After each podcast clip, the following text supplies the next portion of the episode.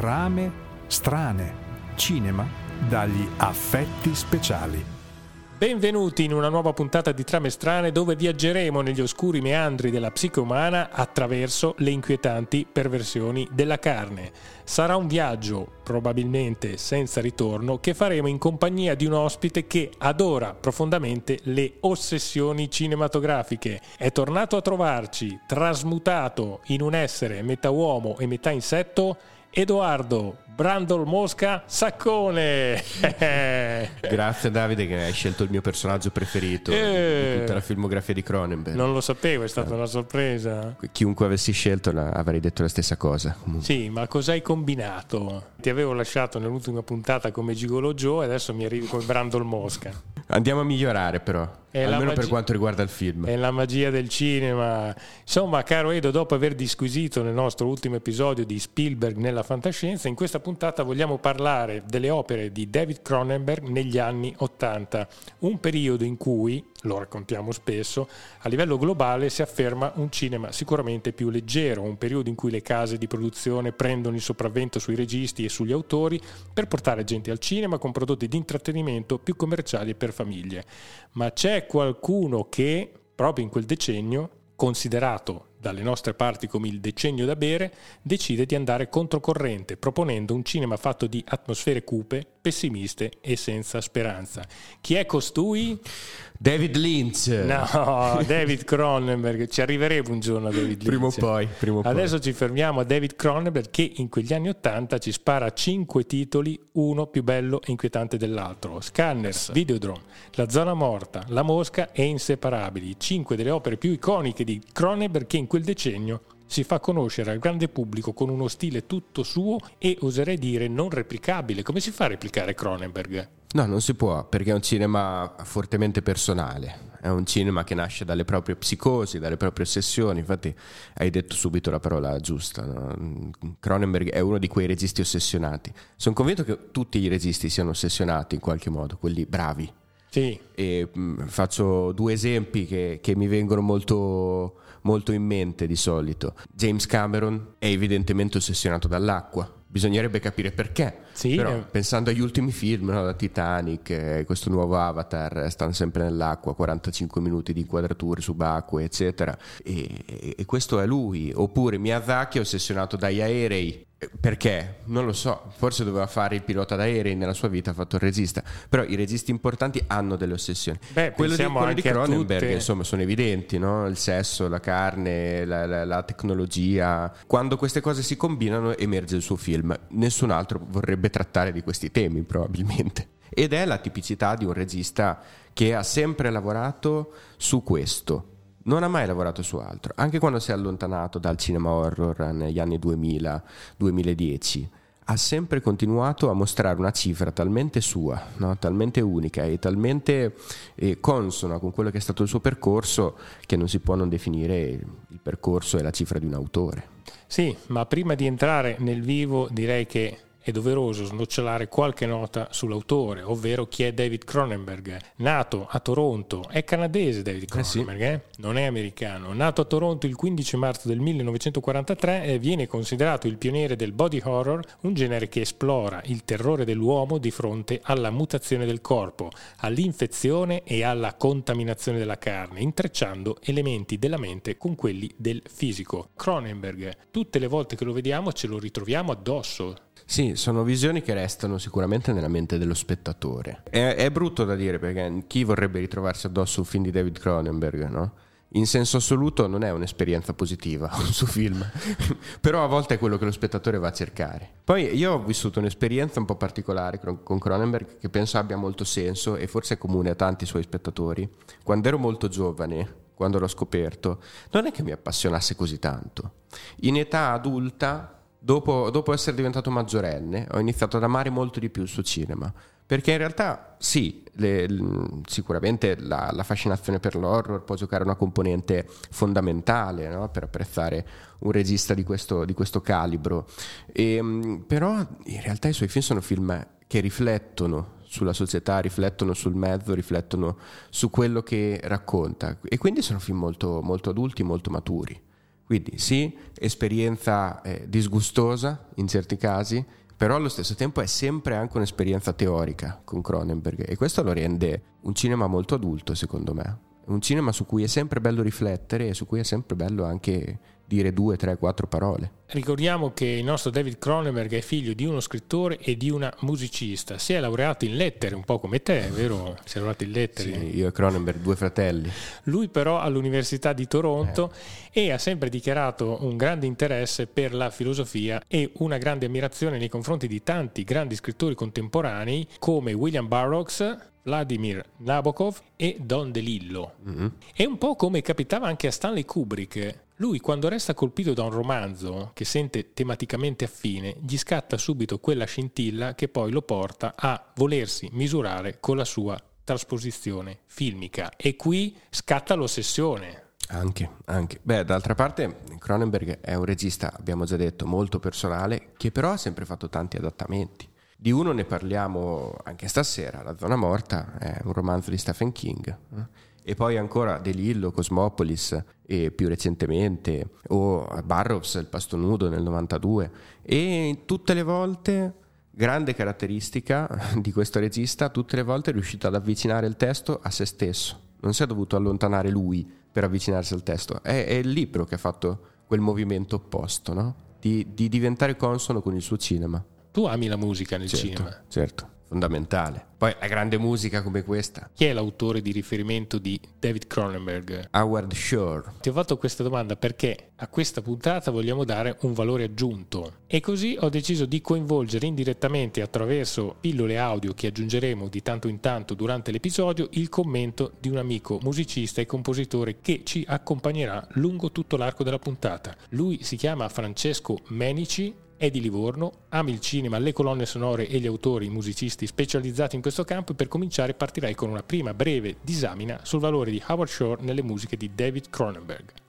Ciao Davide, ciao Edoardo e ciao a tutti gli ascoltatori, è davvero un piacere partecipare a questa puntata. Che dire, la collaborazione tra Cronenberg e Shore ricopre 18 pellicole, da Brood Covata Malefica del 1979 al recente Crimes of the Future. Un sodalizio quindi davvero inossidabile, come quello per esempio tra Hitchcock ed Herman, Spielberg e Williams, oppure Barton ed Elfman, o anche Zemeckis e Silvestri. La zona morta è stato l'unico film dove il regista si è distaccato momentaneamente da Shore. La colonna sonora fu infatti composta da Michael Kamen. In generale possiamo dire che la collaborazione con Cronenberg ha permesso a Shore di sperimentare fin da subito efficaci tessuti sonori, tra orchestra sinfonica e musica elettronica, un equilibrio quindi davvero affascinante ma al tempo stesso anche molto complesso. Le musiche di Shore hanno marcato ancora di più la cifra stilistica del cinema di Cronenberg, creando quindi da un lato atmosfere dense di inquietudine,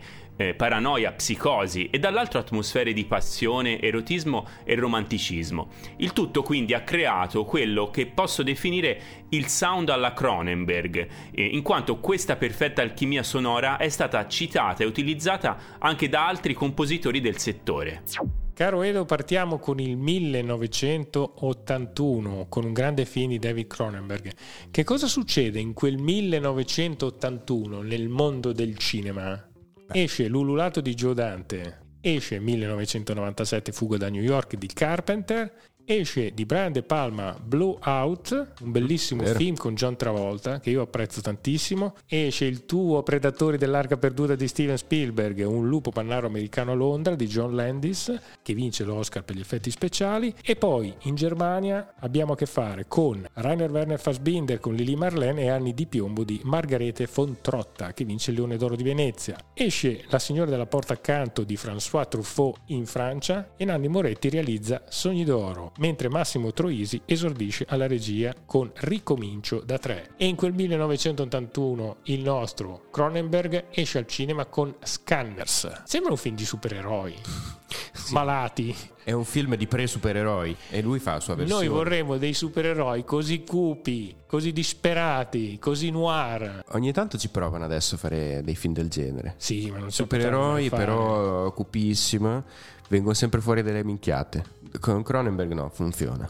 funziona. Un'altra di quelle cose che funzionano solo con lui. Sì, perché quando vuoi fare i versi a qualcosa che non ti appartiene, per forza vengono fuori delle minchiate. E di che cosa parla questo film, Edo? Ma sì, è la storia di Va- Val Vale, interpretato da Stephen Luck, che è dotato di, di, questi enormi poteri telepatici e a un certo punto viene sequestrato dai servizi segreti e scopre di essere il fratello di uno scanner come lui, un individuo dotato di mm, superpoteri in qualche modo, di, di poteri che eh, utilizza e che sviluppa grazie alla sua mente. Il problema è che questo è cattivissimo, no? interpretato da Michael Ironside, che, che sai, di quelle facce che il buono sai, non lo poteva fare al cinema. Io lo definisco sempre in tutte le puntate in cui spunta fuori Ironside lo definisco sempre il Jack Nicholson dei poveri. è vero, è vero. Eh? Ma sai, ha le stesse sopracciglia.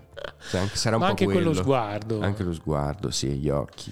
Quando non possiamo avere Jack Nicholson chiamiamo Michael Ironside. Infatti ha fatto tantissimi film di serie B. Beh, e, e questa è più o meno la, la trama di Scanners, no? E poi inizia questo confronto tra loro due, che rappresentano evidentemente la forza del bene contro la forza del male. Le due opposizioni. E qui è la prima volta. Cronenberg ha già una carriera abbastanza lunga, sono più di, di dieci anni che fa film, però è la prima volta che lavora con una produzione veramente importante è ancora in Canada, lavorerà in Canada gran parte della sua carriera, anche quando diventa più famoso, però ha la possibilità di eh, utilizzare quelli che sono i suoi, i suoi costrutti mentali, le, le, caratteristiche che diventeranno tipiche del suo cinema, veramente in maniera libera.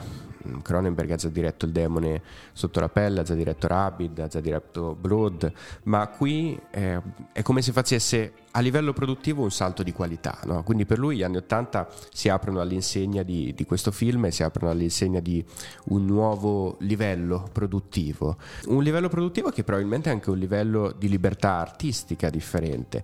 Non c'è dubbio che eh, con i primi film Cronenberg già potesse fare più o meno quello che voleva, ma perché erano delle piccole produzioni. No? Con Scanners invece si permette di fare quello che vuole, però all'interno di un nuovo contesto e all'interno di quel nuovo contesto si sente più libero probabilmente anche di realizzare un tipo di cinema che è più teorico. E Scanners è un film che riflette molto su quelli che sono eh, i suoi costrutti, su quelle che sono le sue riflessioni sulla tecnologia. Ecco, questo è già, è già molto più presente in Scanners rispetto che nei film precedenti. Tanto più che inizia a sviluppare anche un concept eh, di rappresentazione e anche di eh, teoria riguardo alla tecnologia che nei primi film non c'era.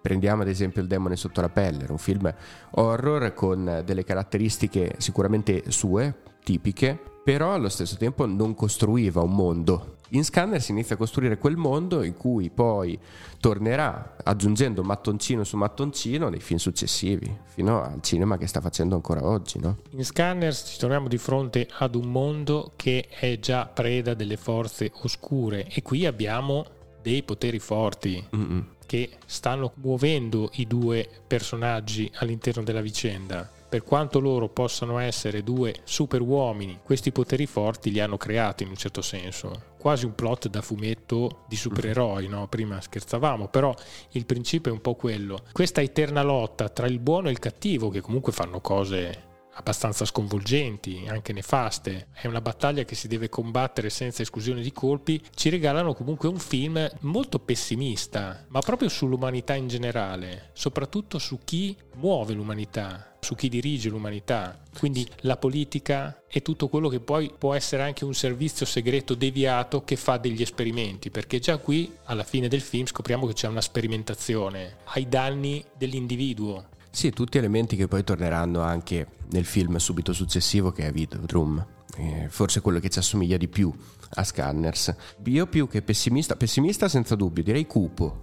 Cioè, questo è proprio un film cupo, un po' come tutta la sua filmografia, no? Forse soprattutto la filmografia di Cronenberg degli anni Ottanta. Film eh, costantemente ambientati di notte, spesso in interni e non in esterni, e quindi questa atmosfera asfissiante, quasi continua. E questi edifici che sono sviluppati secondo nuove logiche architettoniche e, e sono solo ambientati da esseri che camminano poco consapevoli di quello che gli sta succedendo attorno, pochi mobili, spazi vuoti, fumo. Cioè, c'è proprio una costruzione di, di un mondo che è un mondo, è un mondo pessimista ed è un mondo cupo.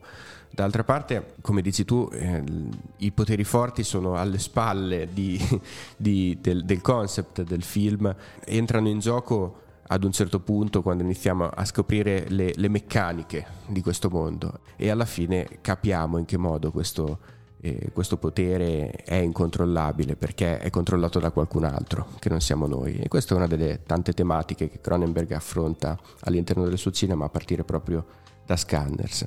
Beh. Poi i punti di forza del film sono, sono tanti in realtà. Il più evidente mi pare il fatto che per la prima volta in maniera veramente adulta è consapevole del mezzo che sta utilizzando, è consapevole delle logiche narrative del cinema e gioca alcuni eh, colpi di scena, a partire dal più celebre che adesso ti, ti cito, che ti ricorderai sicuramente, eh, in momenti inaspettati del film e sempre nella maniera meno scontata. Ecco, questo è il primo film di Cronenberg in cui lui eh, gli elementi tipici del genere li affronta eh, così, in una maniera così talmente consapevole che quasi eh, ci, ci sembra di trovarci di fronte a un prodotto che non sia un horror, cioè, ma che sia una riflessione sull'horror. Non è programmatico, come Mai. sono certi film horror, dove ad un certo punto sai benissimo che è arrivato il momento in cui deve comparire il mostro, tra un po' sarà il momento in cui dovrà morire la prima vittima, tra un po' eccetera eccetera, e così fino alla fine. Mm. Cronenberg invece va un po' per conto suo. Non è mai stato programmatico Cronenberg, sì. non lo era nemmeno alle origini.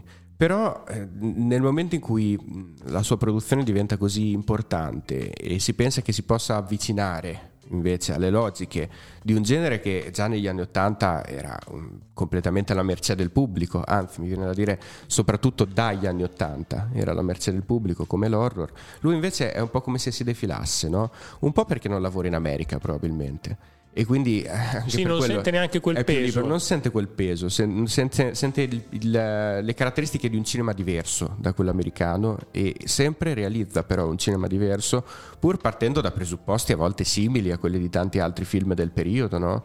Eppure ha sempre la sua cifra, ha sempre il suo modo di muovere la macchina e soprattutto ha sempre il suo modo di affrontare le tematiche. La scena a cui mi riferivo prima ovviamente è l'incredibile esplosione del, del cervello del, del, film dopo dieci minuti dall'inizio, se ti ricordi, forse è una scena più sconvolgente certo. di Scanners. Beh, no? è una scena che è entrata nella storia del sì. cinema, una scena iconica, citata e stracitata, vista, rivista, è fantastica. Allora, due cose. Ehm, il protagonista in un certo senso compie un viaggio dell'eroe perché lui parte abbastanza inconsapevole di questo potenziale, poi piano piano lo acquisisce per arrivare poi allo scontro finale col cattivo, col villain, che in questo caso è il nostro Michael Ironside. Se vogliamo è un po' programmatico il percorso, ma per carità non è un difetto, anzi va bene così. E poi in questo film si cominciano a vedere le sue ossessioni e una delle sue ossessioni arriva verso una scena finale molto bella, che è la gravidanza. Ah beh certo.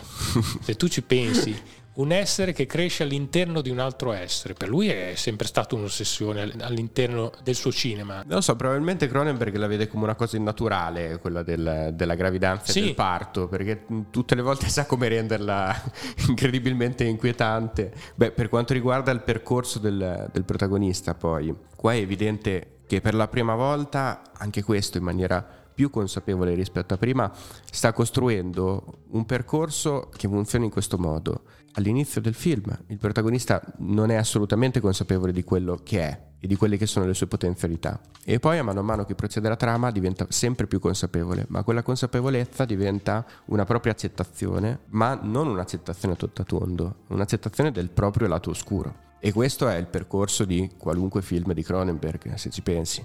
È evidente in Videodrome, in cui abbiamo un protagonista che accetta letteralmente di diventare un, una macchina per uccidere. È il percorso de, della mosca, è il, protagonista de, è il percorso dei inseparabili, è il percorso di Story of Violence e così andare. Qui per la prima volta lo vediamo, lo vediamo chiaramente. Forse è il film che in maniera più mh, evidente rappresenta questi due aspetti, il bene e il male contrapposti tra di loro. Poi il bene e il male nei personaggi di Cronenberg inizieranno a mescolarsi e tutti i protagonisti dei suoi film diventeranno a partire da inseparabili, cui è evidente la, la, la metafora, diventeranno mh, facce opposte della stessa medaglia. Bene, musiche di Howard Shore, come saranno le musiche di questo film? Chiediamolo al nostro mitico Francesco Menici e vediamo se ci può raccontare qualcosa.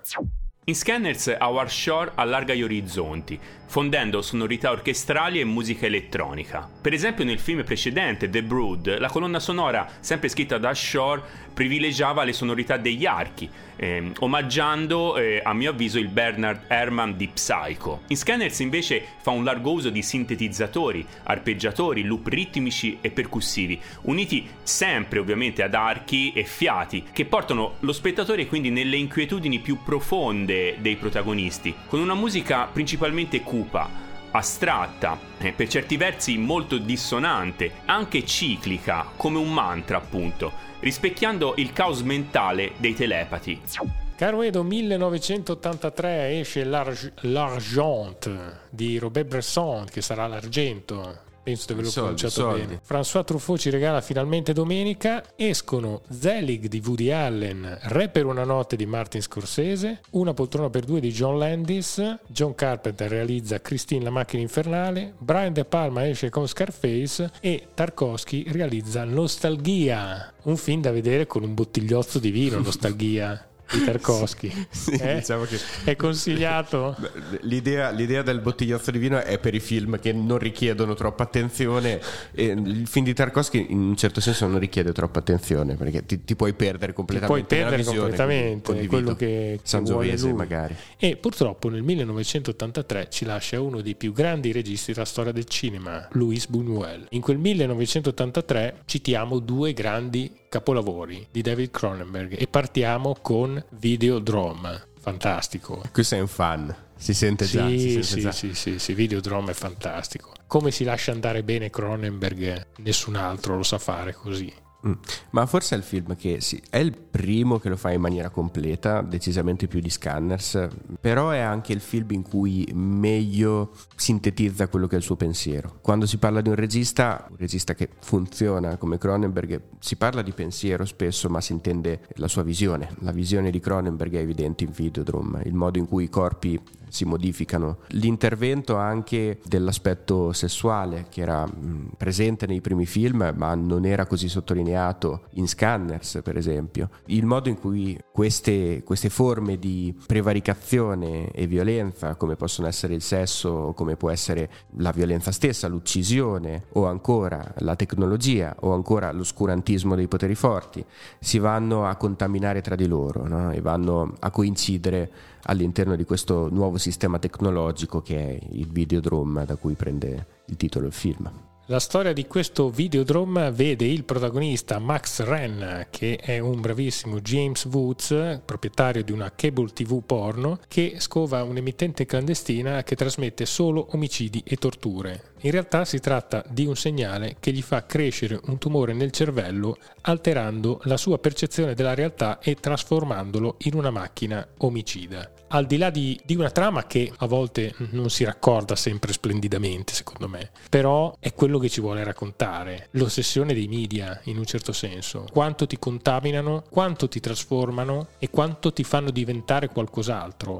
Beh, già il, il discorso che passa attraverso queste immagini, una televisione, un canale televisivo che eh, contamina talmente tanto il cervello umano da fargli crescere dei tumori Già questo è in qualche modo una, una dichiarazione, no? una dichiarazione di guerra nei confronti del, del, nuovo mondo tecnologico. Ed è sempre una forza maligna in Cronenberg, la tecnologia è sempre una forza maligna, è il suo nemico in qualche modo, il suo nemico. E in Videodrome mi pare veramente evidente. Il regista prova una fascinazione per questo mondo, prova una fascinazione per tutto quello che è questo insieme tecnologico cupissimo che sta emergendo nella società occidentale e che tende sempre a prendere il sopravvento su quella che è la vita dei, degli esseri umani, come se la tecnologia fosse un'aggiunta, qualcosa che non esiste in natura e nel momento in cui inizia ad esistere inizia a contaminare e a distruggere gli stessi creatori della tecnologia, quindi la popolazione. In Videodrome questo discorso è talmente evidente, talmente autoevidente in qualche modo, da diventare a tutti gli effetti un manifesto diventa il manifesto della sua poetica, il manifesto del suo cinema, ovviamente, ma d'altra parte diventa anche il manifesto di tutta una tradizione cinematografica e non solo che si è sviluppata a partire proprio dagli anni Ottanta. Ricordiamo che questi sono gli anni del cyberpunk. Correggimi se sbaglio, nell'82 usciva Blade Runner. Assolutamente, eh, certo. Cronenberg non ambienta il suo film nel futuro, ambienta il suo film nel presente, o almeno un futuro molto simile al presente, e questo la rende ancora più inquietante, e utilizza molti degli stilemi del cyberpunk e quella visione del mondo, però adattandolo a quella che è la sua cifra. E rispetto al cyberpunk, suo contemporaneo, è decisamente più anche in questo caso più eh, inquietante, decisamente più una visione più sofferta per lo spettatore, perché questi corpi che si deformano no? e soprattutto questa contaminazione della mente dell'uomo, perché c'è sempre il doppio aspetto in Cronenberg, il, il corpo umano è modificato attraverso la tecnologia, però allo stesso tempo anche la mente dell'uomo è modificato attraverso la tecnologia e quando si parla di Videodrome come un film che eh, a livello narrativo risulta imperfetto e che è sicuramente vero, bisogna anche considerare questo aspetto, che la visione stessa dello spettatore, come la visione del protagonista, del nostro Max, è eh, contaminata e lui come noi non riusciamo a vedere tutta la verità. Noi cerchiamo di navigare all'interno delle immagini che Cronenberg ci presenta in Videodrome per cercare di capire qual è la verità e ci sentiamo costantemente confusi. È un film che confonde molto lo spettatore, oltre che a fargli provare questa perenne atmosfera di disagio dal primo all'ultimo minuto. No? È un film in cui lo spettatore non sa bene dove, dove, navigare e non sa nemmeno bene, non capisce nemmeno bene qual è la direzione che sta prendendo il protagonista molto spesso, fino al finale almeno. Poi guarda come riesce a mettere le mani nella melma dell'individuo, dell'essere umano lui è qualcosa di unico secondo me. Questa sua capacità di provocare tutto quello che teniamo nascosto. Perché poi ad un certo punto il nostro protagonista tira fuori proprio degli istinti aggressivi, mm. omicidi, e prova un certo gusto perché scopri che gli appartengono. Certo. E, e qui è bravissimo perché ti fa vedere che potresti essere così anche te. Sì, certo, devi essere predisposto ad apprezzare un certo tipo di cinema, ma il modo mm, in cui funziona è, è, è semplicissimo, è talmente evidente sta parlando alla tua parte più meschina.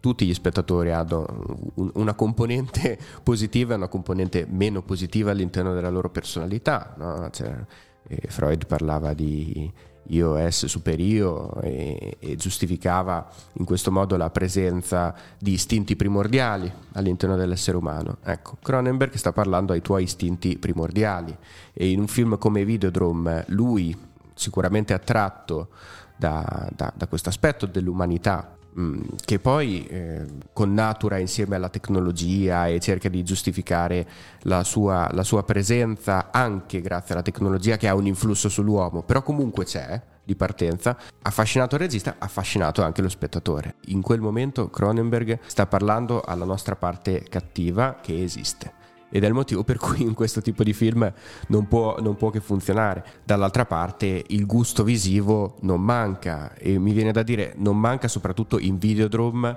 e in un altro paio di film di cui parleremo eh, in questo episodio eh, anche grazie e soprattutto grazie agli effetti speciali di, di Rick Baker Rick che è un Baker, maestro sì, del sì. genere, che è un maestro del genere e qui fa alcune delle sue creazioni più straordinarie e anche non solo il corpo umano si modifica, si trasforma, si deforma, prende posizioni, pose e, e coloriti strani, però eh, anche la tecnologia stessa, anche le cose che eh, circondano l'individuo si modificano e la televisione liquida per esempio, è indimenticabile. Di, di pari passo alla, alla, testa che esplode di Scanners. Qui abbiamo questa televisione che modifica la propria forma, no? quasi come se fosse un essere biologico. Ed è un po' quello che ci racconta Cronenberg in tutta la sua carriera. Ci sono delle intuizioni incredibili, ma nonostante il tempo, comunque, vedendo questo Videodrome, le sue tematiche rimangono sempre di moda, perché poi se pensiamo solo al concetto di oggi denominato bolla social, cioè che cos'è se non una irrealtà nella quale ci immedesimiamo allontanandoci dalla realtà, un mondo fittizio che sentiamo più vero e più vivo del mondo reale, un po' come racconta il mitico professor Oblivion all'interno di Videodrome, un personaggio inquietante. Sì, che questo- sembra quasi una, una sorta di mago di Oz anche lui. Esiste, non esiste? Da che pulpito parla? Questo santone della tecnologia che a un certo punto ha, ha perso il controllo della propria creazione, che è la grande paura contemporanea, no? tra l'altro riguardo alla tecnologia stessa, ma eh, soprattutto l'intelligenza artificiale, no? se a un certo punto prende il sopravvento l'uomo non può più controllarla, è più o meno quello che succede all'interno di questo film, ma eh, poi come dici te la, la tecnologia eh, in, Cronenberg è esattamente quello che Oblivion descrive nel film quando dice la televisione è la realtà e la realtà è meno della televisione, no? quindi che cosa è reale, che cosa non è reale, a un certo punto questa aggiunta al reale potrebbe prendere il sopravvento. Sulla realtà virtuale, tra l'altro Cronenberg non poteva esimersi, eh, se ne è parlato molto nel suo cinema e se ne parla tantissimo nel film del 99 Existence. Existence. Che è un po' un aggiornamento di, di Sì. Videodrome in qualche modo, però rapportato alle nuove tecnologie, al computer. Qui si parla di televisione, in Videodrome è l'83, d'altra parte in Existence, nelle ultime cose invece si parla molto di più di eh, online, no? di Però computer il tentativo dell'umanità digitale. di arrivare a questi livelli malati esiste anche oggi. Pensiamo solo all'algoritmo di TikTok che è stato studiato per farci rimanere dentro ai nostri desiderata e per condizionarci nelle scelte di qualsiasi tipo anche politiche, cioè sono degli strumenti che alla fine ci fanno votare per le persone sbagliate perché eh, ci influenzano con tutta una serie di immagini, cose, fotografie, concetti che vengono narrati da qualcuno che sta in chissà quale parte del mondo che però ci portano poi magari anche ad avere i, fam- i cosiddetti bias cognitivi, cioè quei costrutti derivati da percezioni errate. Finiamo per credere a un qualcosa che in realtà non esiste. Se pensiamo ai social e a Google come strumenti di controllo, ed è stato dimostrato che è così, e se pensiamo anche a quelli che sono i disagi psicologici che possono creare i social stessi, ci rendiamo conto che eh, le cose che Cronenberg diceva nell'83 e che ha continuato a dire dopo non sono esagerate. Questo forse è l'aspetto più inquietante, che più Sì. andiamo avanti a scoprire eh, quelli che sono i limiti a tutti gli effetti della tecnologia e il fatto che come la stiamo utilizzando quei limiti sembrano non esistere, più ci rendiamo conto che sul cinema non solo è sempre contemporaneo, è sempre più vero. Ed è il motivo per cui questi film faticano a invecchiare, a partire proprio da Videodrome. per quello che secondo me Cronenberg è uno di quei grandi registi del cinema che non moriranno mai. Anche qui grandi atmosfere musicali. Sentiamo se il nostro Francesco Menici ha qualcosa da raccontarci a proposito. In Videodrome, Shore si medesima profondamente nel rapporto uomo-macchina, trasferendo il tutto in musica grazie alla fusione delle sonorità del sintetizzatore Synclavier, una tastiera dell'epoca, con quello della sezione d'archi. I temi musicali sono sempre sul filo della dissonanza, sempre cupi, inquieti e sono caratterizzati spesso da un intervallo musicale chiamato tritono. Tutto questo mi ha molto colpito in quanto questo tritono corrisponde esattamente a una distanza tra due note e nel Medioevo era denominato diabolus in musica e vietato ai compositori dell'epoca in quanto incuteva terrore di inquietudine e Shore ovviamente lo utilizza in modo sapiente per evocare l'erotismo allucinatorio del film. Siamo ancora nel 1983 ed esce un altro grande film di David Cronenberg completamente diverso all'apparenza. Stiamo parlando della zona morta tratto dall'omonimo romanzo di Stephen King. Bel film anche questo, vero Edo? A me piace tantissimo La zona morta. Anche a me, mh, soprattutto se pensiamo al mondo da cui proviene la zona morta, è l'83 come hai detto, Stephen King è già un autore affermato, è già un autore su cui si sta eh, facendo tantissimo cinema. E non sempre eh, il cinema tratto da Stephen King funziona. Mi pare che King funzioni al cinema quando c'è un autore importante alle spalle, sembra una cosa scontata.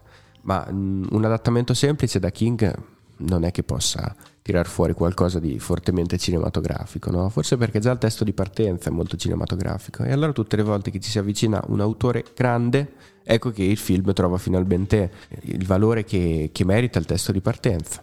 È il caso ovviamente di Cronenberg, è anche il caso di Kubrick eh, oppure di Carpenter che ha fatto un, un, bellissimo adattamento con Christine. Sì, uscito nello stesso anno, 1983, Christine, La macchina infernale. Andiamo con la trama de La zona morta. Dopo essere rimasto a lungo in coma, al suo risveglio, Johnny Smith si trova in possesso dello straordinario potere di leggere il passato e il futuro delle persone solo toccandole. Dopo aver usato le sue nuove capacità per evitare varie disgrazie ed aiutare la polizia nello scovare un serial killer, il protagonista si imbatte nel famigerato Greg Stilson, anonimo candidato senatore, scoprendo che stringendogli la mano, quell'uomo sarà il presidente degli Stati Uniti che scatenerà un conflitto nucleare. Johnny si impegnerà allora ad usare quel potere per eliminare la minaccia. È incredibile l'atmosfera di questo film, io ne sono da sempre innamorato. Beh, anche qui abbiamo decisamente un viraggio sul nero, che cosa dici?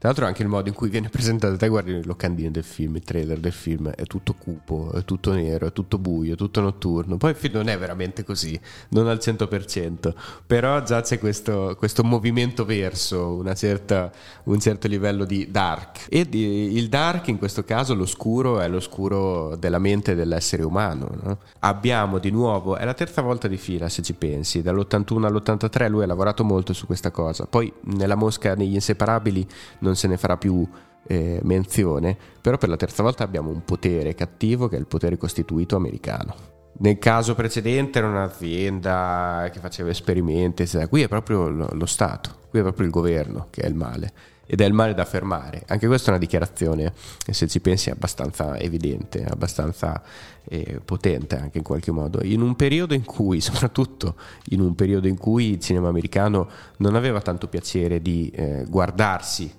dentro, dentro e, e, di sì. dire siamo noi che stiamo facendo l'errore, siamo noi che stiamo sbagliando. Negli anni Ottanta di queste cose non si parlava. Questi sono gli anni in cui Ronald Reagan diceva in missione ci mando Rambo. No? E allo stesso, non è proprio lo stesso anno ma siamo molto molto vicini a Rambo 2 nell'83 e, e nell'83 invece Cronenberg dice tutto il contrario dice ok questo, questo, senatore diventerà che è Martin Sheen tra l'altro fantastico Bravissimo. questo senatore diventerà il, il presidente degli Stati Uniti e ci porterà al massacro alla morte alla distruzione totale c'è, va bene, Martin Sheen, sicuramente un attore già, già, riconosciutissimo, eccetera. Ma qui il colpo, il colpo di genio è utilizzare un attore come Christopher Walken. E guardo un po' anche Christopher Walken, che ha questo aspetto inquieto e inquietante. Non è che viene utilizzato proprio come ce l'aspetteremmo, no? È un Christopher Walken un po' diverso dal solito, molto umano, molto umano, molto intima l'interpretazione. Beh, tutta di sottrazione. Tutta di sottrazione, che non è tipico per nulla di, di Walken, che tra l'altro aveva già vinto l'Oscar per il cacciatore, invece è un'interpretazione molto strabordante in qualche modo, più strabordante di questa almeno, poi le vere interpretazioni strabordanti Walken le farà ne, negli anni 90-2000, decisamente non all'inizio della carriera, e, e fa il paio con un'altra interpretazione veramente, se non straordinaria, ottima, di cui non abbiamo parlato prima, abbiamo fatto male, che è quella di eh, James Woods in Videodrome. Però lavora in maniera completamente, completamente, diversa rispetto a James Woods, perché Woods con questo aspetto un po' cinico, no? Beh, molto laido. Laido, cinico, un po' così freddo, intelligente, però è quello intelligente che rischia di sfociare nel, nel furbo, no?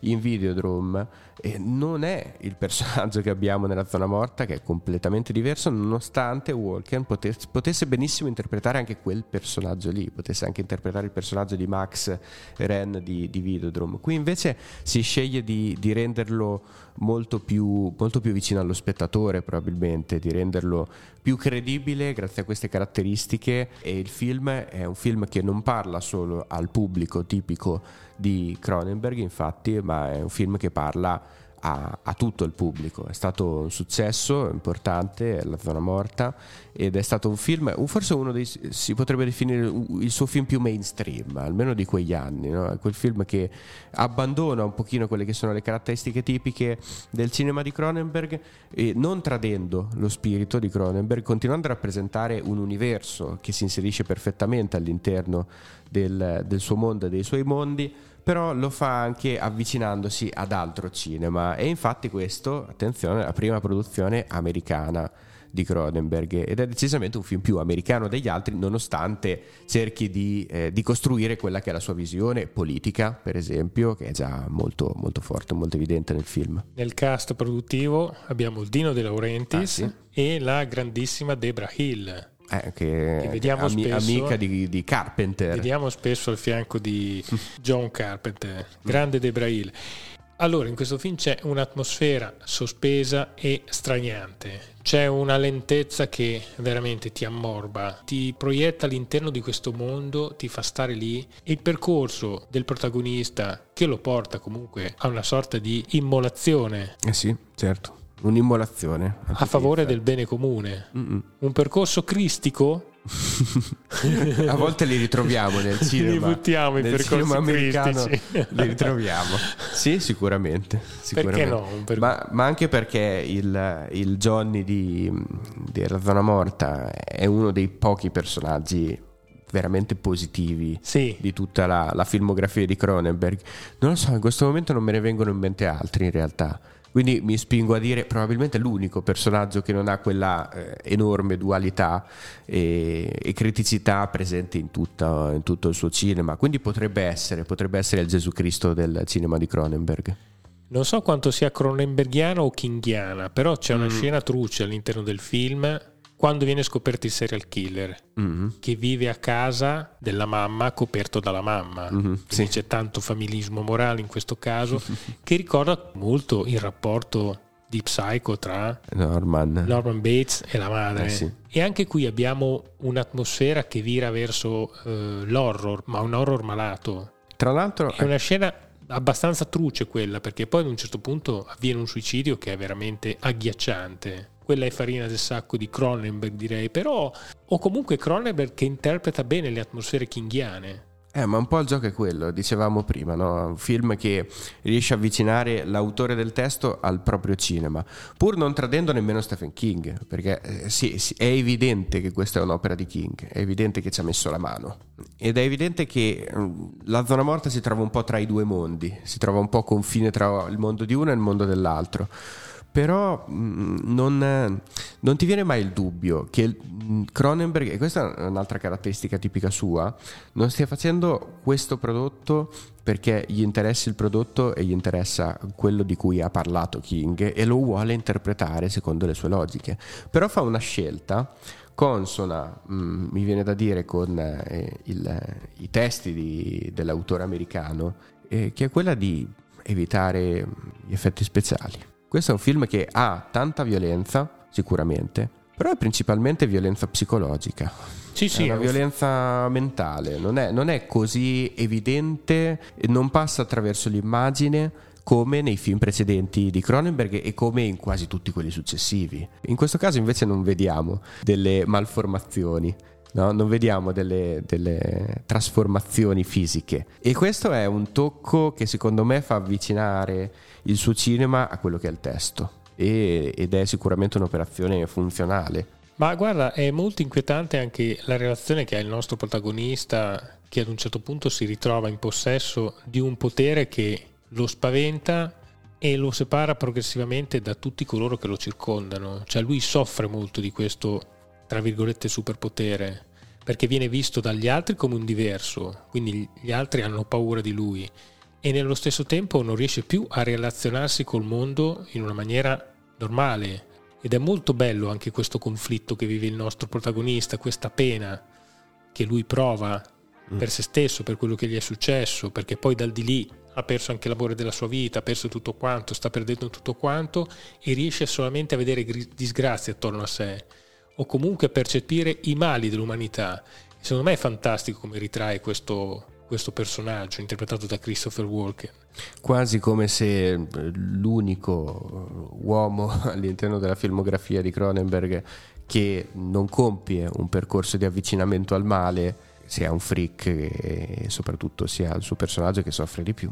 E ricordiamo, e qui mettiamo in campo il nostro Francesco Menici, il grande musicista appassionato di colonne sonore, perché questo è l'unico episodio della cinematografia del regista in cui ad occuparsi delle musiche non è il fido Howard Shore, ma Michael Kamen. Vediamo se ha qualcosa da raccontarci. A proposito. Michael Kamen, compositore ricordato per le bellissime musiche di film come Brazil e Highlander, prende il posto di Howard Shore solo in questa parentesi temporale della filmografia di Cronenberg. Kamen, purtroppo scomparso prematuramente all'età di 55 anni, è ricordato per il suo stile compositivo che spazia da score più orchestrali a score dal sound più moderno, dove prendono il sopravvento i generi pop rock, jazz e blues. Celebre è il tema orchestrale epico del film Robin Hood Principe dei Ladri, che tra l'altro dagli anni 90 è stato utilizzato per il logo di apertura della casa produttrice Regency. Oppure l'intramontabile colonna sonora jazz blues di Arma Letale, con David Sambor al sax ed Eric Clapton alla chitarra. Rispetto alle precedenti colonne sonore scritte da Howard Shore, per la zona morta Kamen tocca sonorità a tratti più orecchiabili, distaccandosi dal sound più oscuro e maggiormente dissonante di Shore. Il tema principale che fa da protagonista al film è costituito semplicemente da sei note che gradualmente prendono forma, creando quindi una linea melodica quasi onirica, piena di luci ed ombre, a specchio proprio del personaggio di Christopher Walken. Grande Michael Kamen, lo sai che Michael Kamen è anche l'autore delle musiche di Brazil? Lo faccio. Eh. Lo posso cantare? È l'u- l'unico pezzo di Brasil che non è il suo. L'unico pezzo Va bene, di lo canto. No, che viene, Brasil, da, da, che viene da, che viene risuonato in 3000 salse diverse. E poi Michael Kamen è anche eh, l'autore delle musiche di Highlander. Grandi musiche, mi piace tanto come autore. Ma noi passiamo al 1986, ovvero nel bel mezzo degli anni 80. 1986 e faremo venire i goccioloni al nostro Edo, perché nel 1986 esce Aliens, scontro finale di James Cameron, esce Velluto Blu di David Lynch, Grosso Guaio Chinatown di John Carpenter, Manante frammenti di un omicidio di Michael Mann, Down by Law di Jim Jarmusch, Qualcosa di travolgente di Jonathan Demme, Platoon di Oliver Stone, e Anna e le sue sorelle di Woody Allen e il nostro Tarkovsky realizza il suo ultimo film, Sacrificio, È tornato. È Però tornato. per l'ultima volta, poi non torna più. sì. con bottigliozzo di vino incluso. Grande. No, questo. comunque, per carità, adesso sembra che noi vogliamo snobbare Tarkovsky, ma è immenso. Ci ha regalato del grandissimo cinema. Abbiamo finito la cantina poi. Il 1986 è anche l'anno di uno dei film più importanti e forse più famosi di David Cronenberg, ovvero La Mosca. Che ricordo hai di questo film? Una marea. Questo è il film di Cronenberg che, che conosco di più, eh, a mio malgrado. Perché quando ero piccolino mia cugina mi passò questo DVD e mi fa guardalo, guardalo che ti piacerà. E io per tutta l'estate sono stato convinto che una mosca fosse entrata nel mio corpo e che mi stessi trasformando. Non ci credo, ma quanti Sì, anni sì, avevi? ma non so, avrò avuto dieci anni, giù di lì. È stato Eh. il primo film di Cronenberg che ho visto. Eh, vabbè, Disturbante. Mi ha fatto questo effetto estremamente disturbante. Infatti, lo dicevo, no? Eh, da quel momento in avanti non è che l'abbia proprio amato Cronenberg. Ci sono arrivato da adulto quando ho capito che insomma era solo cinema. Però la, la mosca ha avuto un effetto molto forte eh, su di me ed è un film che continua ad avere un, un effetto molto forte su di me oggi, soprattutto psicologico. Perché è un film eh, che sa come, come utilizzare le sue carte anche in maniera malvagia. in Quindi quando modo. ti ho chiamato Brandon Mosca, Eh, sì, non no. c'ero andato lontano No, no, no. dalla tua ossessione. C'era andato molto, molto vicino. Dalla Esatto. tua ossessione, beh, d'altronde sei innamorato delle ossessioni, sono andato a colpire la tua ossessione. È la mia.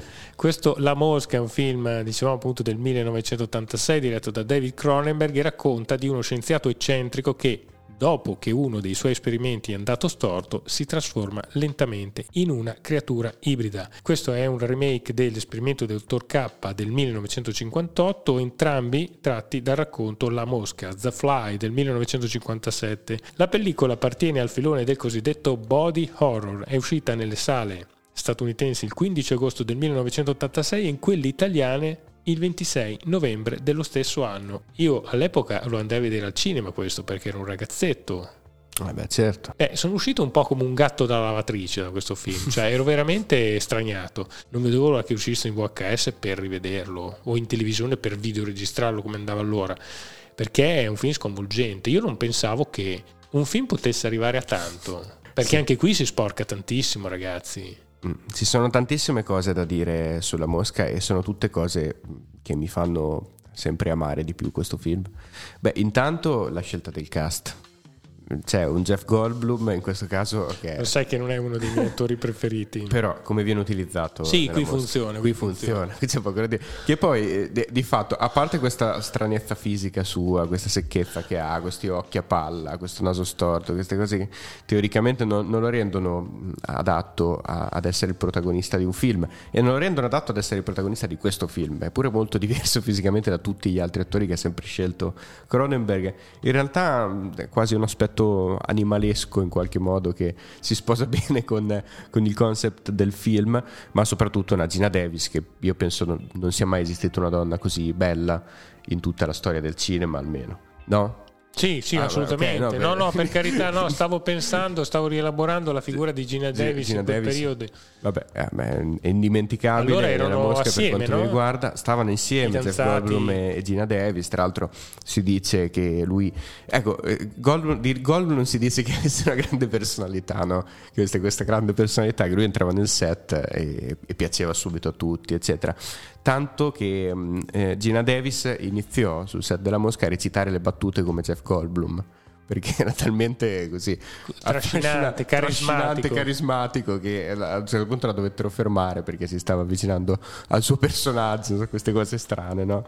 No, però sicuramente un cast funzionale, tra l'altro di pochi elementi, perché, eh, secondo elemento di cui bisogna parlare nella Mosca, quasi tutto il film è ambientato in uno spazio che è questa casa barra magazzino. No, no, ma guarda che eh, sembra veramente Brandol. un film a basso costo eh, a livello produttivo. Eh, tra l'altro, anche questo è divertente perché è il primo film di Cronenberg prodotto per una major importante, no? e in particolare Mel Brooks lo produsse Mel Brooks, sì, questo film fantastico. fantastico Vabbè, sì. che pochi anni prima aveva prodotto The Elephant Man e poi La Mosca, e i due film fanno, fanno coppia in qualche modo. Comunque, fatto sta che uno spazio quasi unico, quasi tutto il film, tra una prima sequenza e un paio di sequenze in mezzo, come quella dell'incubo, sono ambientate all'interno di questo film. L'effetto qual è? Ovviamente è quello claustrofobico. È forse il film più claustrofobico di, di Cronenberg, questo La Mosca molto affascinante come nel suo percorso cinematografico degli anni Ottanta eh, l'autore, poi è una cosa che gli rimarrà anche nel presente, fino al presente, toglie, continua a togliere. No? Già i suoi film, i primi e anche Scanners e Videodrome in particolare, sono film che hanno eliminato molti elementi superflui. Le interpretazioni e la, la sceneggiatura sono mh, tutte molto scarne, no? E I mondi che vengono rappresentati sono spesso ambientati all'interno di interni e non di esterni. Il minutaggio non è mai esagerato, spesso anzi c'è una uh, scivolata veloce verso il finale del film. È, è, un autore che ha sempre saputo come essere eh, forte con poco.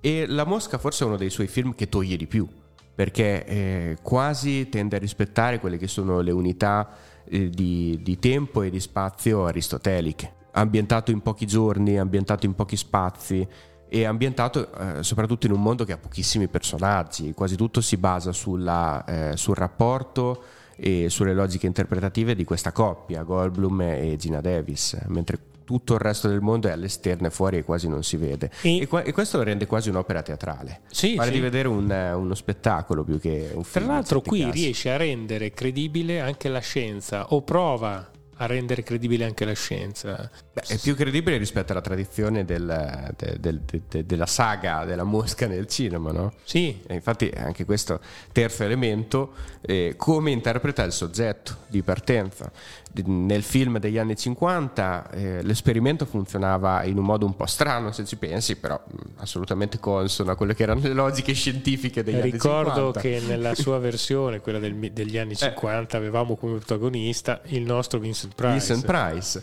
che eh, in quel caso eh, si trasformava, entrando a contatto con la mosca in questa capsula eh, spazio-temporale, si trasformava in un eh, uomo con eh, la testa di mosca, grande tra l'altro, di dimensioni normali, e in, una, eh, in, un altro essere piccolino che aveva eh, il corpo della mosca e la testa dell'uomo che, che, che, volava in giro. Insomma, non era proprio scientificamente credibile. Qui la trasformazione invece è molto diversa, perché nel momento in cui il nostro Brandol esce dalla, dalla sua capsula pare identico a prima se non fosse che la prima reazione che ha, e questo tipico cronenbergiano, non abbiamo parlato abbastanza di sesso, ma questo è un podcast per tutti, no? non, Per è, tutti, per, non è per vietati ai minori, No, no. però la prima reazione che ha è che ha questa forza fisica e sessuale straordinaria. No? E Io mi immagino Cronenberg a scrivere questa cosa in sceneggiatura, ha detto adesso, adesso è mio, adesso il film è diventato mio.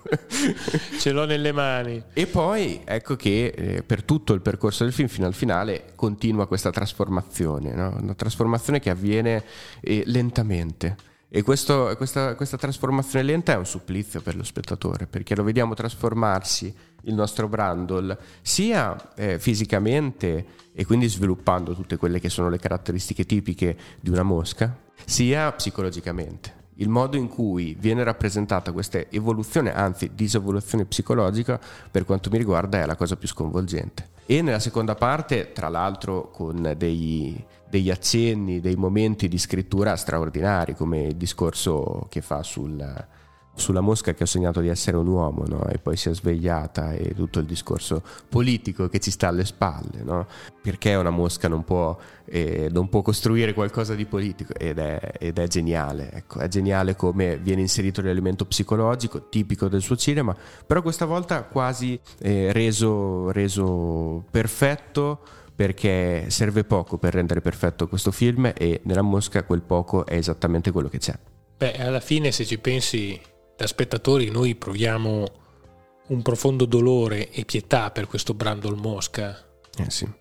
Beh, diciamo che sicuramente il, Questo ti crea una grande angoscia. il concept della mutazione della carne, che è il concept di, di- di tutto il cinema più importante di Cronenberg, forse di tutto il cinema di Cronenberg, è una cosa che sconvolge la mente dello spettatore. Il Novecento è l'epoca di Hiroshima, della bomba atomica, è l'epoca in cui ci rendiamo conto che ci sono delle forze invisibili attorno a noi che, che ci stanno trasformando. È l'epoca del cancro, il Novecento, in cui ci rendiamo conto anche che c'è questa malattia terribile che è la, la malattia che miete più, più vittime in assoluto e la, la sentiamo così ingiustificabile, no? E così ingiustificata. E questa- questo essere ingiustificabile di, di- di- di una nuova forma di morte, questa morte invisibile che, che ci trasforma da dentro senza che riusciamo a controllarlo. Ecco, questo è esattamente quello di cui parla la mosca. E quindi sì, è un viaggio che lo spettatore può compiere con, con una certa difficoltà, anche perché le- l'interpretazione di Goldblum avvicina molto lo spettatore. C'è quasi un aspetto comico nella sua interpretazione, no? questo scienziato pazzo che come, come faceva Einstein ha solo dei completi tutti uguali, se li cambia. C'è un personaggio che sta simpatico e vederlo trasformarsi così, eh, di prima diventare cattivo, poi diventare umano perché folle e quindi ancora più umano di prima è, è terribile, è terribile. Anche in questo caso gli effetti speciali sono pazzeschi. Vinsero l'Oscar Chris Wallace e Steven Dupois. Vinsero l'Oscar per il trucco. Non abbiamo ancora citato, e lo, lo faccio, poi eh, non dico più niente sulla mosca, me lo vado a rivedere probabilmente. E, mh, l'altra scena sconvolgente del film, che è quella dell'incubo di Gina Davis. Sì, e qui torniamo alle gravidanze. Esattamente. E- Le gravidanze non volute. Ecco, tra l'altro an- anche qui, no, trucco straordinario di questo, eh, di- di- non so neanche come definirlo, questa cosa che nasce dentro la pancia di Gina Davis. Sì, una specie di larva. Questa larva, esatto, questa larva viva però che si muove e chi poteva interpretare lo- il dottore che, che aiuta Gina Davis a partorire? Lui. Cronenberg, esatto. qui fa, fa una- un cameo un po' alla Hitchcock. Beh, Cronenberg quando, quando ha recitato ha sempre fatto personaggi inquietanti. Non so se te lo ricordi in Da morire che facevi il killer, oppure anche in Cabal, ragazzi. Eri il villain della situazione, eh? È vero, sì. quello che voleva uccidere tutti i mostri, i mutanti. Ha una faccia che si presta. Questo film ha incassato 60 milioni di dollari al botteghino contro un budget di soli 9 milioni di dollari. Quindi, nonostante tutto quello che abbiamo detto, invece è piaciuto tantissimo al pubblico. È riuscito comunque, al contrario di altri suoi film che non hanno lavorato mai così tanto, è riuscito comunque ad entrare evidentemente nella curiosità ma anche nel cuore perché questo è un film che viene ricordato Eh, affascina, è la sua forza. Tra l'altro, questo è anche uno dei suoi film che ha avuto un sequel. Non so se l'hai visto, Sì, mi pare del osceno. 90, del 91, La Mosca Sì. 2. Voglio dimenticarmelo. Con Eric Stoltz. Cioè, mi ha rovinato veramente il primo. Cioè, non si possono fare delle robe così brutte. È un film abbastanza insulso e non l'abbiamo citato prima, lo richiamo adesso. Anche Scanners ebbe dei seguiti. Non ricordo quanti, penso che abbiano continuato a fare almeno due. Fino al 3 ci sono arrivati. Ah, fino al 3 ci sono arrivati. Mi- non mi ricordo se ne hanno fatti altri recentemente. Comunque, è cinema che ha creato una tradizione effettiva anche molto vicina. E anche un film romantico. Sì, è il, quando- film, è il suo film più romantico. È anche il suo film più romantico. Parliamo di musiche. Ci sono delle musiche strepitose. La musica di apertura di Howard Shore Mhm. del film è fantastica. Mm-mm, indimenticabile, sì. E anche la prima sequenza è indimenticabile, tra l'altro, anche grazie alla musica, e pare una commedia romantica. La prima sequenza di questo film, con loro due che si incontrano, si piacciono, fanno le battute, decidono di andare a casa sua, è straordinario perché è controtendenza rispetto a tutto il resto del film, che invece è cupissimo. Un breve commento sulle musiche di questo fantastico film.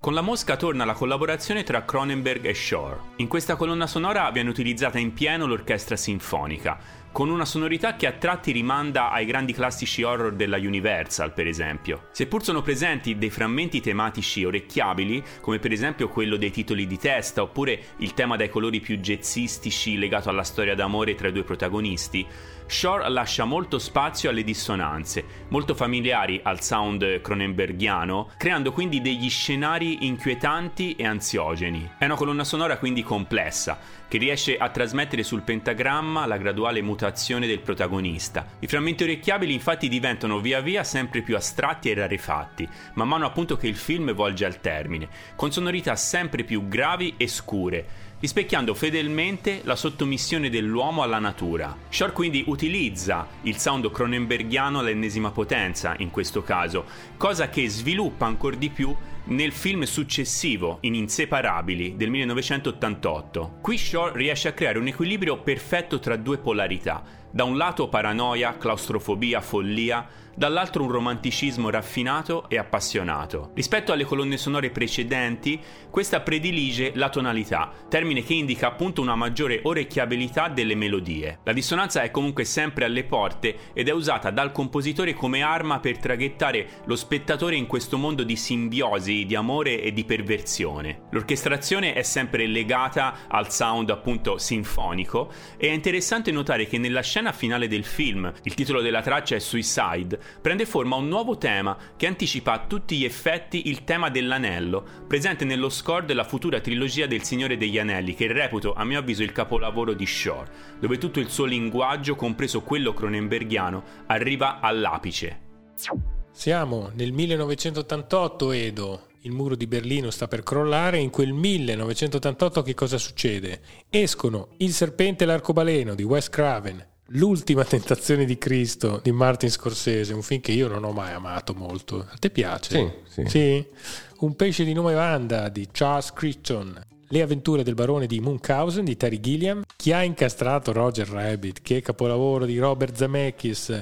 Poi abbiamo in Europa il film che ci fa conoscere Pedro Almodovar ovvero Donne sull'orlo di una crisi di nervi. Il polacco Krzysztof Kieslowski lavora alla serie televisiva Decalogo in dieci racconti, un esperimento bellissimo. E poi eh, ricordiamo anche il successo di Le Grand Bleu che rivela il regista Luc Besson, ma se non ce lo rivelava stavamo bene lo stesso. e poi ricordiamo anche la leggenda del santo bevitore di Ermanno Olmi, Nuovo Cinema Paradiso di Giuseppe Tornatore e Il piccolo diavolo di Roberto Benigni. E in quel 1988 il nostro Cronenberg che cosa regala ai suoi appassionati? Dead Ringers, tradotto in italiano Inseparabili. Che si doveva intitolare Gemelli, ma c'era già un film che si intitolava. Gemelli. Quello con Schwarzenegger e Danny DeVito. Quello lì. Vabbè, soprassidiamo sui gemelli Schwarzenegger. Gli ha rubato il po', è arrivato prima, gli ha rubato il posto. Ops, no, no, no, no, no. Cambiate nome, insomma, questo Inseparabili di David Cronenberg vede nel cast Jeremy Irons E Jeremy, Jeremy Irons. e Jeremy Irons. E in più abbiamo il personaggio protagonista femminile che è Genevieve Bujour. Chissà se un giorno riuscirò a pronunciarlo bene. Magari l'hai già fatto.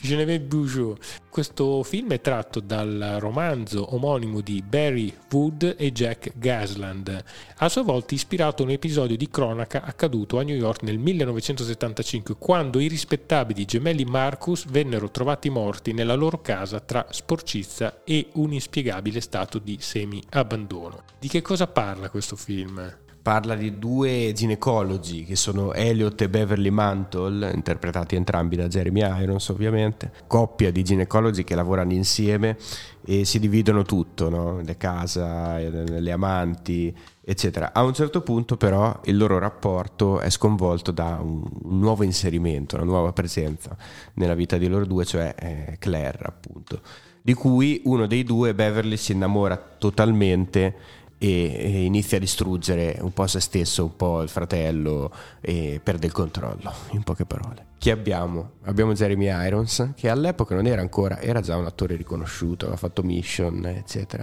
Però, non so, l'avresti detto te guardando Mission, guardando i primi film, che avrebbe potuto interpretare due personaggi così diversi all'interno dello stesso film e funzionare così bene in entrambi i ruoli?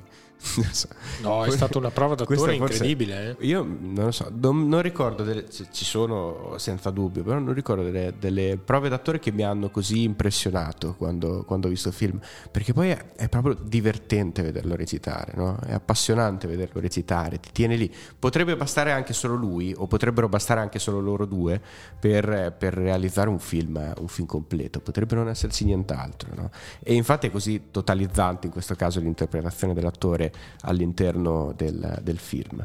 È strano eh, perché di fatto non era un elemento tipico del genere, questo non è un body horror, però è chiaro che riprende tanti elementi dal body horror, però è strano vedere che un regista che fa film di questo, di questo tipo qui punta così tanto e lavora così tanto sugli attori, perché in tutti i film degli anni Ottanta forse solo in Scanners non ci sono delle interpretazioni memorabili, però in tutti gli altri film degli anni Ottanta e non solo il, il, cast è così importante all'interno dei suoi film, gli attori sono selezionati così bene, sono così perfetti, così adatti al ruolo. E qui eh, tutta la logica è quella di trasportare caratteristiche tipiche del cinema di Cronenberg come per esempio la, la mutazione fisica ma anche il rapporto tra il sesso e l'individuo all'interno di un contesto e di un genere che non è quello suo tipico perché Inseparabili sì, dicevamo, ha delle caratteristiche da body horror, però allo stesso tempo è di fatto un dramma psicologico. Qual è il gioco che fa molto divertente per gli appassionati del, del regista in, in, questo film, per avvicinarlo al suo cinema, oltre eh, ovviamente alle caratteristiche di cui abbiamo già parlato? Eh, si cita costantemente, si cita costantemente. Così per, per esempio c'è la sequenza del, dell'incubo di Claire che cerca di staccare coi denti i due fratelli che viene da Broad, è una citazione del suo stesso cinema, e così eh, soprattutto gli strumenti che loro utilizzano per fare i loro interventi di ginecologia non sembrano dei reali strumenti eh, utilizzati da, da, dottori, ma eh, sembrano usciti dall'universo Cronenberg sembrano degli oggetti che potrebbero essere presenti in film come, come Videodrome o come in Existence. Sono identici in realtà a certi oggetti presenti in Existence o nell'ultimo Crimes of the Future. E così lui traccia no, questo percorso all'interno del suo stesso cinema, che è un percorso, guarda un po', stiamo parlando di film, è un percorso iconografico crea delle immagini, degli oggetti, dei particolari che appartengono totalmente al suo mondo e lo fa in inseparabili gran, per la prima volta e con grande cura, con grande attenzione per il dettaglio, il, per il particolare. Forse un po' temendo, essendo di fatto questo il suo primo film non totalmente di genere, temendo che lo spettatore si sarebbe un po' allontanato, no? si sarebbe un po' spaventato e invece mm, funziona benissimo, funziona benissimo perché anche qui abbiamo questo mm, disagio fisico e psicologico che procede di pari passo perché la trasformazione dei due personaggi nel momento in cui dicevamo entrano a contatto con questo corpo estraneo che, che, che è Claire, no? che trasforma tutto e rischia di di, di, rovinare tutto, la trasformazione si muove verso un percorso che è soprattutto un percorso psicologico, ma anche una trasformazione fisica. Cioè, Claire che sta in mezzo a questa coppia, che ovviamente, come abbiamo detto, rompe gli equilibri, però di fatto la vera storia d'amore sarebbe la storia tra i due gemelli perché sono talmente diversi, sono talmente opposti che alla fine finiscono per completarsi a vicenda. No? Ed è evidente nel modo in cui eh, vengono rappresentati nel film eh, sia Elliot che Beverly, il cinico, eh, intelligente e furbo e dall'altra parte invece il gemello sensibile e romantico. È evidente che eh, mancano di qualcosa. Non compiono in questo caso un avvicinamento al male, come abbiamo visto altre volte nel, nel percorso di Cronenberg, perché eh, il, il, percorso che, eh, che, che devono, devono, compiere è quello di allontanamento una dall'altro, perché di fatto si stanno annientando, no? si stanno distruggendo a vicenda e alla fine invece eh, trovando un collante, trovando qualcosa che è una, una logica opposta rispetto a quella che è sempre stata la loro logica, finiscono per distruggersi comunque a vicenda e, e, però in maniera definitiva, quindi in qualche modo forse meglio per loro. No? Sono come due anime che sono nate divise a metà un pezzo da una parte e un pezzo dall'altra e non si potranno mai ricomporre, quindi non, non, gli rimane altro che morire. E questo è il modo in cui vengono rappresentati già nelle prime sequenze del film, quando sono bambini, no? questi due bambini inquietanti con gli occhiali che vedono morire gli animali. Sì, e, sì, intenti e, a riflettere eh, sulla condanna dell'essere umano al sesso, oltretutto. Anche, anche. Esatto. Perché poi... Vorrebbero farne a meno, no? È un po' questo il punto del film, che non sì. riescono a farne a meno e, e quindi non possono essere perfetti da soli. E questo è il grande, grande, motivo di disperazione per Elliot ed è anche quello che distrugge Beverly. E, mm, e tra l'altro eh, questa cosa ovviamente è, è, è, dell'autore, totalmente dell'autore, e anche qualche tocco gorra è dell'autore all'interno del film, però anche questo, un po' come La zona morta, anche questo tratto da un romanzo tra l'altro, anche questo più misurato del solito forse, no? non vuole mai accedere rispetto a, a quelle che sono le caratteristiche invece del, del, body horror di Cronenberg che affonda le mani pienamente nel sangue, nello schifo, Ma nella, nella pensi... mutazione, però comunque ugualmente inquietante per quanto mi riguarda. Ma assolutamente. Anche perché è gelidissimo questo eh, film. Sì, hai detto bene. È freddissimo. Gelido, gelido come anche... È cattivo. Gelido come anche Jeremy Irons, mm che è un attore molto algido se sì. ci pensi, no? Sì però ha questa faccia che funziona. Al cinema ha sempre funzionato, in questo film in particolare. Eh, qui non abbiamo nessun virus, nessun morbo e nessuna malattia, eppure comunque c'è un'atmosfera che ti inquieta tantissimo, ti entra dentro e te la ricordi. Sì, è anche il film che compie finalmente il percorso di avvicinamento di Cronenberg alla critica perché per la prima volta finalmente anche il giudizio critico può sentirsi libero di, di esprimere pareri positivi eh, perché, perché, l'autore si allontana dal proprio genere, il cinema di genere, soprattutto in America, soprattutto negli anni eh, 70 e poi 80, insomma, aveva molti detrattori no? nel mondo critico. Qui Cronenberg lo dice, io sono un autore, finalmente lo può dichiarare pienamente, non che ne avesse bisogno, lo era anche prima, però mh, è stato un primo passo verso un cinema che poi ho continuato a fare anche negli anni 90 per esempio in Spider, che è un altro film straordinario che parla di disagio psicologico e poi che sta continuando a fare anche oggi nel sì, presente. Sì, hai detto bene, questo è un film che lo eleva sicuramente alla figura di autore. Anche perché qui veramente al centro c'è solo il materiale psicologico, c'è il rapporto tra questo trio di personaggi anche in questo caso pochi personaggi e tutti protagonisti all'interno dell'opera, quindi anche in questo caso ci sembra quasi di trovarci di fronte a un testo teatrale, anche in questo caso tutto girato in interni, però non c'è il, l'elemento di genere, cioè qui il cuore del film non è qualcosa, eh, una trasformazione eh, reale, una trasformazione psicologica e quindi semplicemente lui ha trasfigurato quello che prima dichiarava in un modo all'interno di un nuovo contesto, all'interno di un nuovo mondo, utilizzando però soprattutto le, le caratteristiche psicologiche dei personaggi per far avanzare la trama. E quindi realizza un film che ha in qualche modo un'alta e un'altra allo stesso tempo ambizione rispetto a quelle che erano le ambizioni precedenti. Poi no, forse non è il suo capolavoro, ecco, forse anche negli anni Ottanta ha fatto cose che erano più nelle sue corde rispetto a Inseparabili, però il fatto di riuscire a trasformare le sue corde in questo modo e a portare il suo cinema verso un'altra direzione è, è veramente un ottimo risultato. Sì, praticamente l'incontro di questa donna è una sorta di scaturigine che poi li porta alla distruzione. Secondo te che cosa provoca a livello psicologico in loro, l'incontro con questa donna?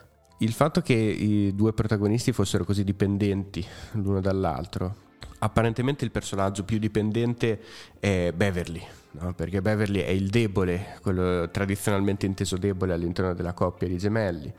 Però eh, il fatto che Beverly si innamori di eh, Claire porta in realtà l'altro della coppia a diventare il più debole e questo sconvolgimento di equilibrio è quello che poi li, li distrugge.